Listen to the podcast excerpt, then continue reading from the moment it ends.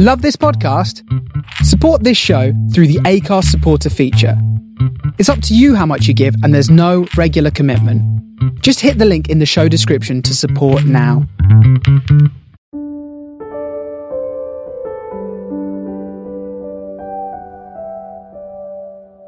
You're listening to the Stolen Goodbyes podcast with me, Karen Rice. This is a unique space that gives a voice to people who lost loved ones to the COVID 19 pandemic. Loss to COVID 19 is a grief like no other. No warning, no goodbye, no funeral, grief in isolation. They were robbed not just of the person, but of everything that goes with the death. The bereaved still question how did this virus come into our lives? Because there is no goodbye, their death doesn't seem real. They still expect them to walk through the door, that they're watching a film of somebody else's life. This podcast is also a space to remember and celebrate just how amazing, funny, and special these ordinary yet extraordinary people were.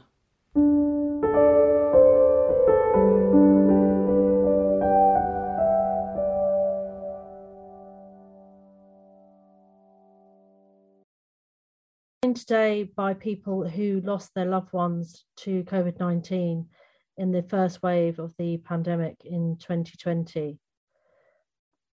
At the current time of speaking, Boris Johnson is refusing to say whether he'll resign if he's fined by the police over Partygate.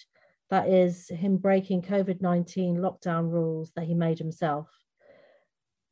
It's easy to lose count because there's so many parties, but among them were socially distanced drinks on May the 20th, 2020, where people were told to bring their own booze. Boris dropped in for 25 minutes, and that was during full national lockdown. There were drinks for his birthday on June the 19th. That's when people were not allowed to gather indoors. And then again, there was a Christmas party on December the 18th where people wore Christmas jumpers and they were told to bring Secret Santa presents. That was also in violation of the lockdown. First of all, Boris Johnson said that all guidance was followed at number 10. Then it turned into I did attend, but it was a work event and nobody told me that it was against the rules. That then turned into I was only there for 10 minutes. Can I turn to Carol? Can I turn to you first? That May 20th party, what have you got to say about that? nothing I can really repeat on here how I really feel. However, um, you know, it was hard enough trying to arrange a funeral for my mum as it was because everything was so backlogged. And then not being able to have that, as I said, that dignified ending, um, it meant that we we had the funeral literally the day before. And I was there with I had the six of us all together. We weren't allowed to touch the coffin. We the, I had the, the the people from you know the funeral directors saying no no no don't go near don't go near. You've got to stay away stay away. That's my mom i want i want to you know let her feel i'm here. No no no you mustn't. And they took her into the church and that was that was it. And then i've got you know my, my two daughters behind me sitting sobbing their hearts out. We can't comfort each other and there should have been instead of six people there should have been 60 people there we go home, no wake, no nothing. I've still not laid my mom to rest, still haven't. And I can't face it at the moment. But yet the next day they're all out there partying, giving the drinks, and yay, life goes on. You know, we're all doing a, a great job. What great job did they do? In terms of the detail, I mean, there were more than 40 people at that May 20th gathering. Yeah. Um, Boris Johnson dropped in for allegedly 25 minutes, and there was white wine, there was gin, um, you know, loads of booze. Um, how does that sit with what you've just said about the fact you couldn't be anywhere near? I mean, you couldn't see your mother. Is that correct? It's absolutely despicable. It's disgraceful. And as a prime minister, I'm sorry, but he shouldn't be in power. He should not be there. He should be held to account for what he's done. And you know, I, I just feel that, like Sally said quite quite rightly, it's as almost as if our loved ones don't matter. They don't matter as long as they're all having their "I'm all right, Jack," and I'm having a few drinks. Yeah, let's. Uh, what were they celebrating? You know, we all had to still work hard, even though our loved ones had died. we still had to carry on with our lives, but they're partying away. And and oh, I would have liked to have been able to sort of have that wake for my mom and have that celebration of life with my family and have a few glasses of wine and enjoy ourselves and celebrate celebrate her, her life because that's what she wanted. We couldn't do any of that. But it's okay for them. One rule for one and one rule for them. And you felt robbed not just of obviously your mother, but robbed of everything to do with the death. Absolutely, absolutely. We couldn't see her, couldn't dress her. I even asked for a lock of her hair, and they said, We're taking the coffin to the hospital, and she's going in the coffin, and you can't see her. And you can imagine how devastating that is to not be able to, you know, I wanted a lock of her hair. I had a lock of my grandmother's hair, and I wanted one of hers so that I had something. I've even had to raid her hairbrush from when she was alive. Yeah hugely difficult. Sorry, but I had to raid her hairbrush, so I had something of hers. And two years down the line, it's still like this. And it never goes away. And I I'm just devastated at the fact we're never going to get over this. And we're just left to the side and nobody seems to be really bothered and like you say no no memorial we can't do anything and you know they, they just robbed us literally of everything to do. I had things i wanted to put in the coffin with her we couldn't i don't even know if it was her in there. How do i know that was her in there? I've got no idea. I've got no idea. Is she still out there somewhere? You know? I mean i know she's not but my irrational side thinks well how do i know that was her that i how do i know it's her ashes i've got? I don't. Because there was just nothing personal about anything you know? Um and yeah, fortunately, I've managed to get a hair preserved, but I shouldn't have to do things like that. You know, um, she had beautiful clothes that just got left where we bought them only like a few weeks before. I wanted to put her in something like that. No, wouldn't even open the coffin, wouldn't do anything. And then they're out partying the next day. Well, good for you, Boris. That's how I feel. I'm sorry, but that's how I feel absolute disgrace. The party on May the 20th, 2020, Eileen, your mother, Anna, that yeah. was the last night alive. Is that correct? That's correct, yep. How do you feel about the fact that uh, that party took place when your mother was dying and that was the Bring Your Own Booze uh, party attended by more than 40 people? Mm-hmm. I, well, I feel absolutely horrified because I couldn't be with my mum when she was dying or after she died because there were only two nominated people allowed in at end of life care, and that was my sister and my dad. So I couldn't even see my mum.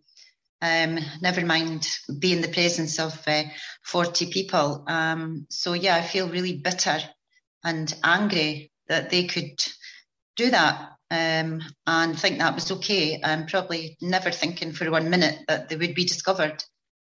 And I'm sure they would never have owned up to it at any point. So it's just arrogance beyond belief. Arrogance. Absolutely. And Lindsay, what was happening in your world on May the 20th? Um, well, on the 20th of May, I can show you my father's funeral information. 20th of May, quarter past two. Uh, we were stood outside my house with us, myself, my husband, and three boys. weren't allowed to have anyone in the house while my father was in a hearse outside. Um, only nine family were allowed to go to the crematorium. Um, I had to choose who I invited, and uh, much to the dismay of so many people. Um, because we were only allowed nine plus the minister. So that, that's all that was allowed in the crematorium on that day. Um, there was the people came and socially distanced outside the house and lined the streets and clapped as we left, which was still now so surreal. But people wanted to pay their respects to him, but weren't allowed to do the traditional uh, sort of send off. We didn't have a wake. We kind of all went to the crematorium. We had a small service. Um, I wasn't allowed to touch the coffin or put anything on the coffin. We weren't allowed to give him a suit to wear. Um, so I don't really, I didn't see him in the coffin. So, I, you know, it's kind of almost an unclosed chapter because we didn't see him at the end. Um, I couldn't, my brother and I sobbed outside the crematorium. Um, I couldn't comfort him um, or any of the family members. And then we just went home and closed the door and kind of just had to get on with it. Uh, while they had 40 people having a party in a garden, we couldn't have any of our loved ones there. I couldn't have my mother with me. Um, we had to leave my my stepson at the time was 16. and we had to leave him with the two younger children. Um, and he found it quite a difficult day as well because we were actually planning. My father was moving in with us, um, and there was a flat being built on our house. So the boys were kind of gearing up to, to support him with his, um, because he had Parkinson's disease. They were really excited for him to come and live with us. So even though he was only their step granddad, he was part of our lives. And um, we had to leave the, and I found out a few months later that sort of the 16 year old got really upset and, and we just, we had to leave him we had to leave him to look after the younger children on the day of the funeral because we couldn't have any either grand grandparent couldn't be in the grandmother couldn't be in the house to look after them because they weren't allowed. We were following the rules. The rules we were told you know we weren't allowed to break those rules. So on one of the hardest days of my life it was just surreal. So that you went through all of that uh, hardest day of your life and people in charge at downing street were basically getting pissed yeah yeah and it's, it's just infuriating and disrespectful. And and I know the at the time, um, I mean, the local funeral directors were inundated. They couldn't cremate or bury people quick enough. There was it was weeks and weeks and weeks before funerals were taking place because there was hundreds of people dying of this disease, which we were told we weren't allowed to mix, we weren't allowed to have family members, loved ones in our houses, and yet they were having parties. I mean, it just it beggars belief.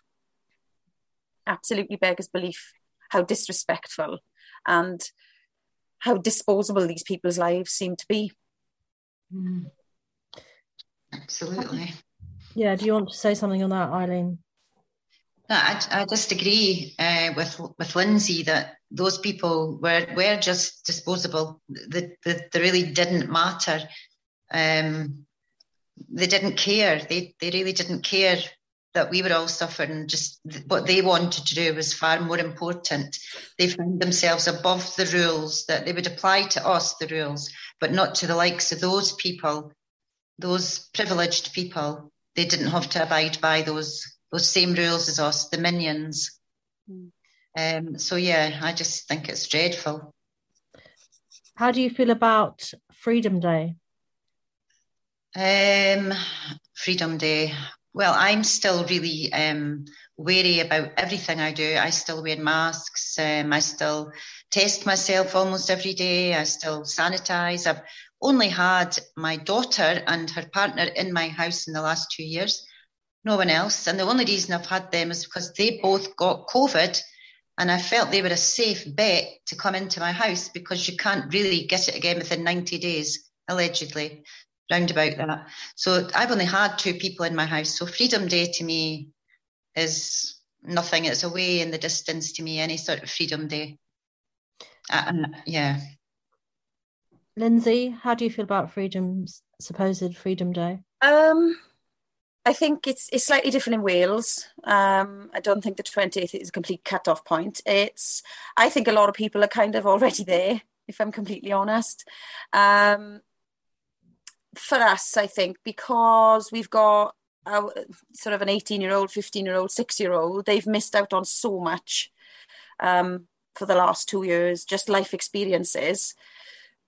I think I'll still be wearing a mask um, as required. If I feel like I want to in an area where it's particularly busy, I will continue to wear one. If I'm with someone vulnerable, I will. And, you know, I said, if my father had survived and was living with us, I still would be to protect him. I, will do what I can to protect the vulnerable. Um, but we are trying to live our lives as best we can now and provide our children with the experiences that they've missed out on for the last two years.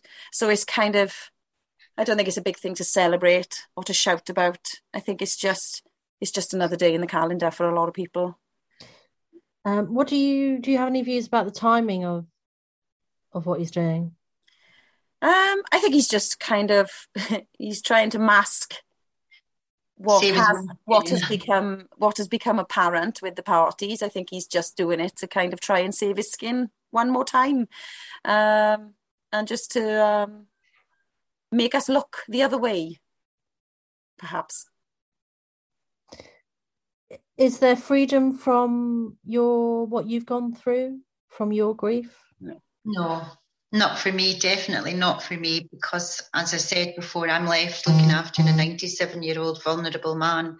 So there's no freedom for me whatsoever because i still have to take every precaution to avoid contracting covid and passing it on to him to save me going through what i already went through two years ago. So there is no freedom for me I have to think twice about everywhere I go and everything I do because of that very reason. I mean, it's a political slogan, but it's a particularly insensitive one for people who have lost loved ones to COVID 19.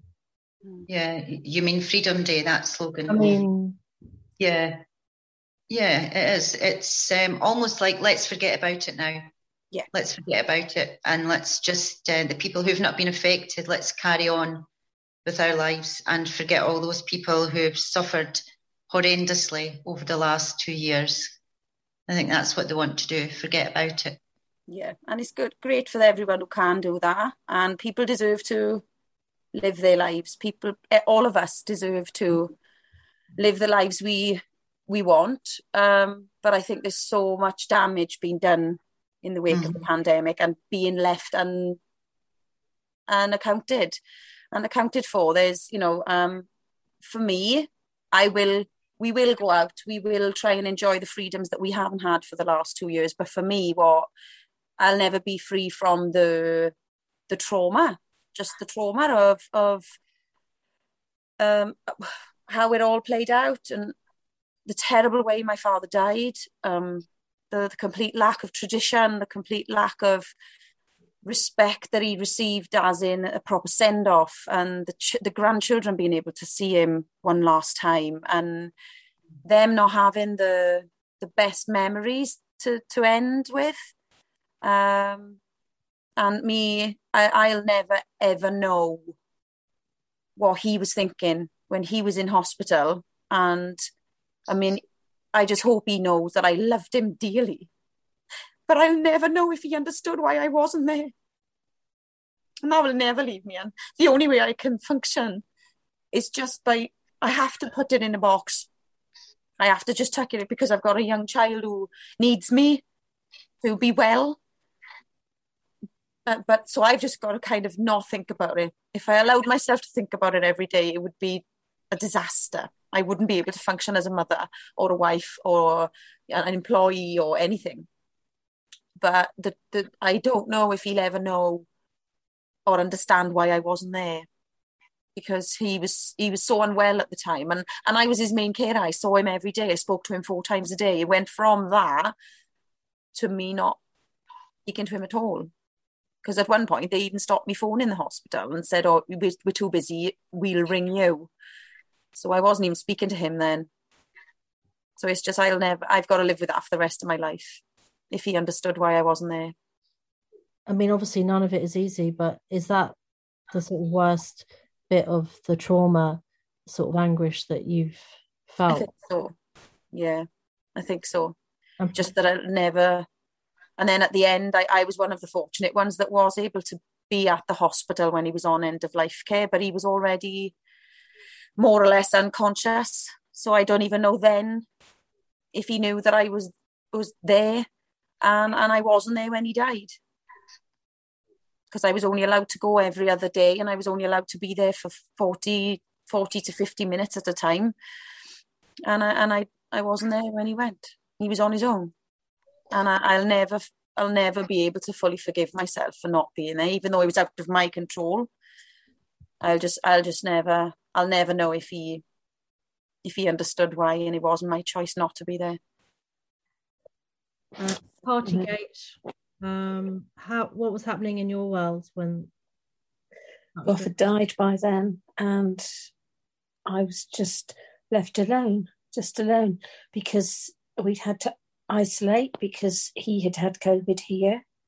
Then he died, and I had to go to the hospital to get the few effects that they would let me bring home.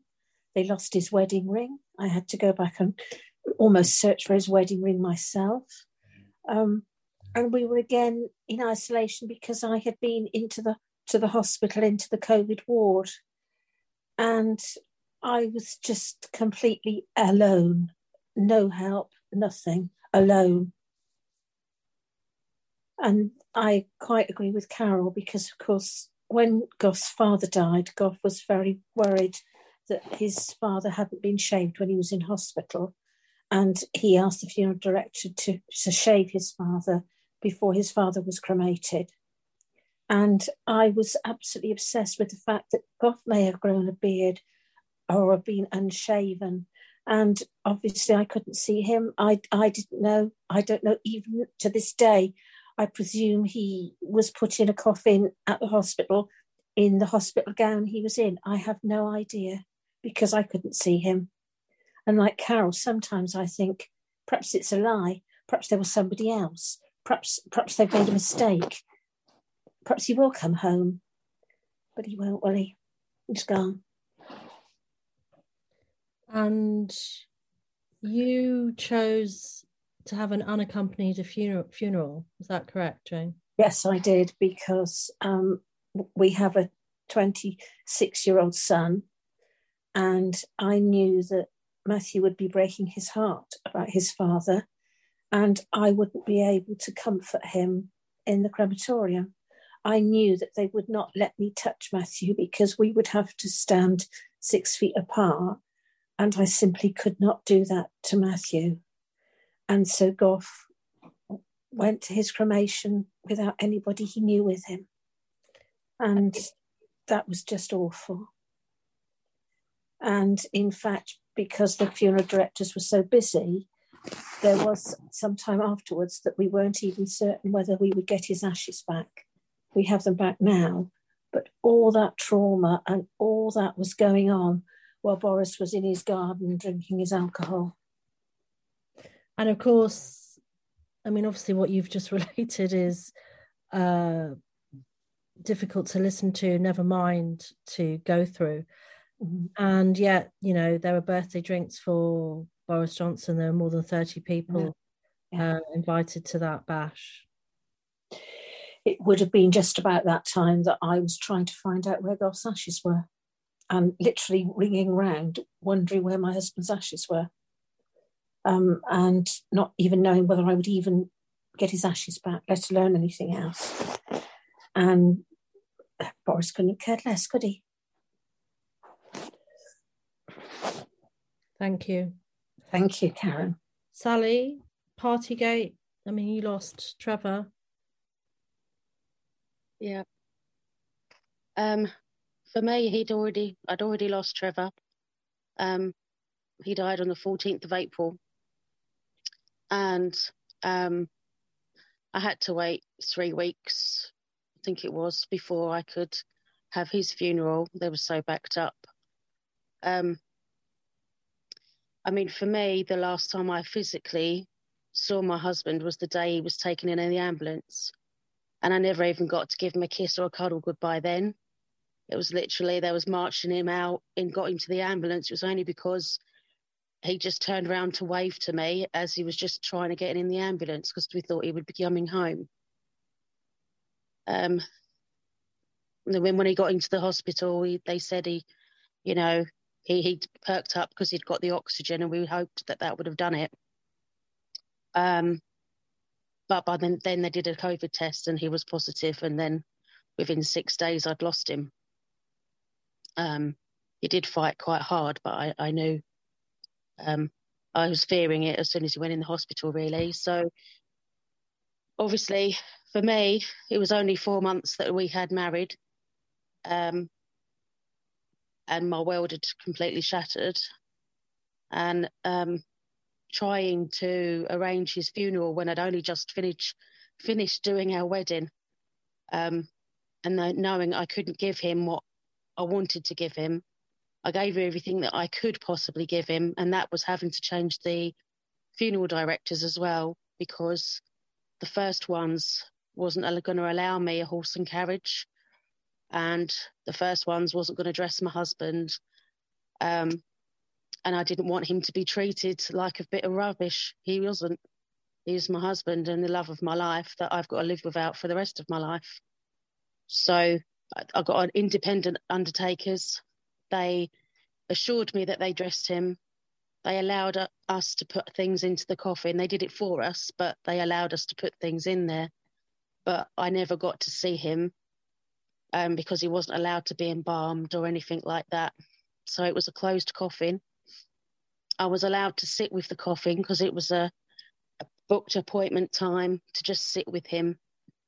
Um, but I, I don't know that um, it was him in there.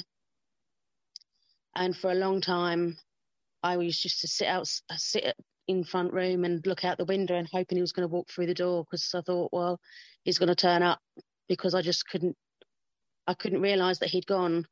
But I had to go to the hospital a week after he died to get his his wallet and his phone and his rings that he would never be without. So that told me he wasn't here anymore. Um, and then because it was in lockdown when it all happened, uh, I was alone because I have no children.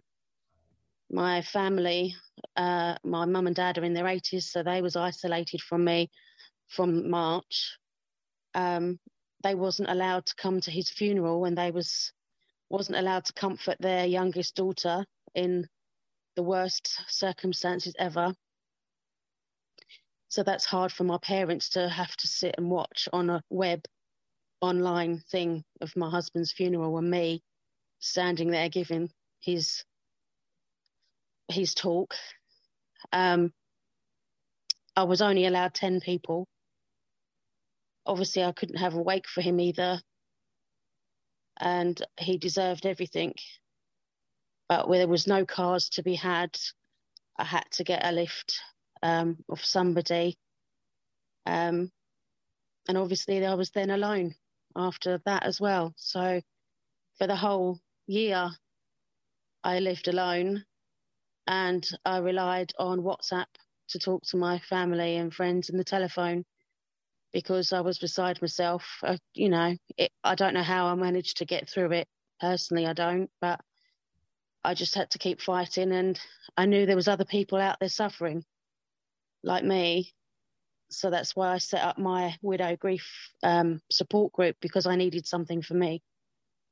And then to find out that he's had this party all the time, I'm struggling with the loss of my future, my life that I just planned out, and we had so many plans in place. And I've lost all of that. I've lost my husband. I'm never going to get him back. I can never get his last moments back because I wasn't allowed in there. Couldn't hold his hand, and he was scared. And all I have, the haunting memory I have, is the one where he's walking to the ambulance, and the one where I'm on the video saying goodbye and I could see a tear rolling down his face, but he was unconscious. And then uh, when they took him to put him on the ventilator, I had been speaking to my husband by WhatsApp or just sending him voice messages. And the t- and when they told me that they were taking him down, I said, "Can I speak to him? I want to speak to him." And they said he didn't want to speak to me, but I can't believe that that happened. So I was robbed of a last conversation with my husband they also tried to tell me to put a DNR in place. And I went, no, you're not giving up on my husband. I don't want you to. And they said, yeah, but it's going to do this, it's going to do that. I went, you need to do everything possible. and eventually they did, but he, he obviously didn't survive. So, but to learn that Boris has done all of this is just so disrespectful. It's made a mockery of my husband's life entirety as if he hasn't existed and he's not worthy of even a respect. The fact that he's lost his life for him to live, for him to have a party. Um, and I've also lost mine because I've now got to live a different life, a half a life for the rest of it. And so I've also given him my half of my life as well, so he can have a party and think, great, you know, I survived COVID because he supposedly had COVID and was on the ward and was on a gas mask and everything. Well, if you really suffered with that, if you really suffered with that, like our beloveds, then how can you have done what you've done to all of us? You've just disregard, you've just disregarded everybody, all of the people that lost their lives, and all of us left mourning. And even now, we're we're nothing now because it's two years down the line, and we're thought of well, we should be over it by now. You should move on. It's it's done. It's dusted. You know. I just think it's appalling, and I think he should be held accountable. As, as... Just him; it's other people that work with him, but he should be held accountable for everything as you said, life has gone on for him. I mean, he's in that time has gone on to, you know, father more children, get married. Yeah. He's yeah. living he's got married. Life. He's got a lovely wife. I got married, and where's my husband? in an urn in front of me. Because I can't have him anywhere else, and he didn't want that either we did have a conversation just before when we was watching the lorries of the dead bodies in Italy coming through the town.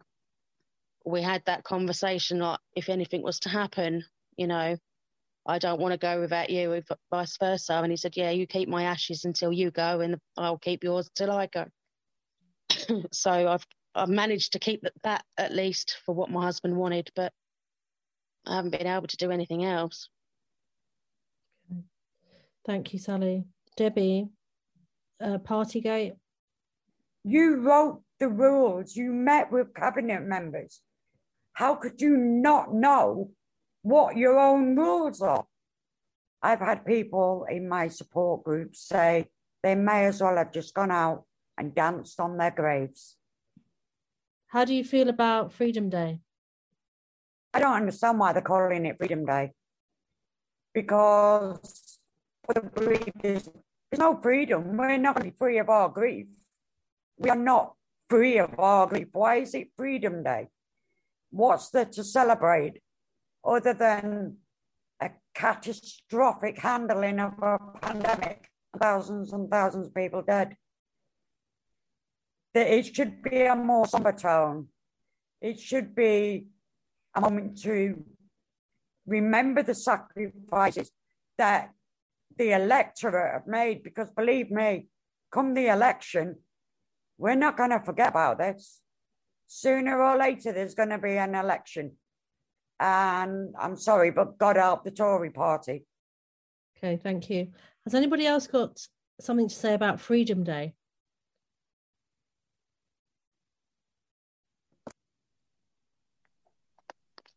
Yeah, I will. Sally? Yeah. Um, well, it's not freedom, is it? I mean, we, we've not been in prison. Nobody's been put in prison.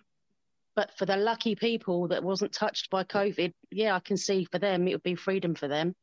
But it's not freedom for all of us that have been robbed of somebody or even touched by COVID that are left in pain, left with ailments and constant problems, health problems. We're not free of it we've got to live with the loss and we've all got to live with the illness that we've now got that they don't know that we'll ever get rid of if we'll get better from. Personally, I haven't stopped being ill since I've got long COVID. Um, so it's not going to be freedom for all of us. So he should really have more respect for everybody that has been touched by it in one way or another. I understand not everyone has lost someone, But COVID has affected a lot of people, some obviously not so bad, and some very bad. Um, but I think he should be making it more of um, a remembrance of we're going to try and get back to some form of normality without restrictions. But let's not forget for all of those people that have lost their lives, like it, like it's been a war, basically. You know, they, they do all of the Memorial Day for November, don't they? For everybody who fought in the war and stuff, and they lay wreaths down and everything. Why aren't they going to do something as, you know, poignant as that and make that the we're going back to normality for everybody that can. But this is these people gave their lives. They fought a war for us and they had no choice in it. They was just put on the front line. And I think that's what Freedom Day should be about, not actually people being free, because you're never going to be free of it. I don't think COVID is going to go away. It's not just, you know, doesn't go on holiday like he used to let everybody have their Christmases and stuff. And what it's not going to go on holiday for Christmas, is it? It didn't. People still died because he allowed people to spread everything. It's not going to go away. Thanks so much for listening to these stories. They really matter to me and to the people telling them. Please tell your friends and family about this important corner of the internet and take a few moments to rate, review, and subscribe to the Stolen Goodbyes podcast. Every listen counts.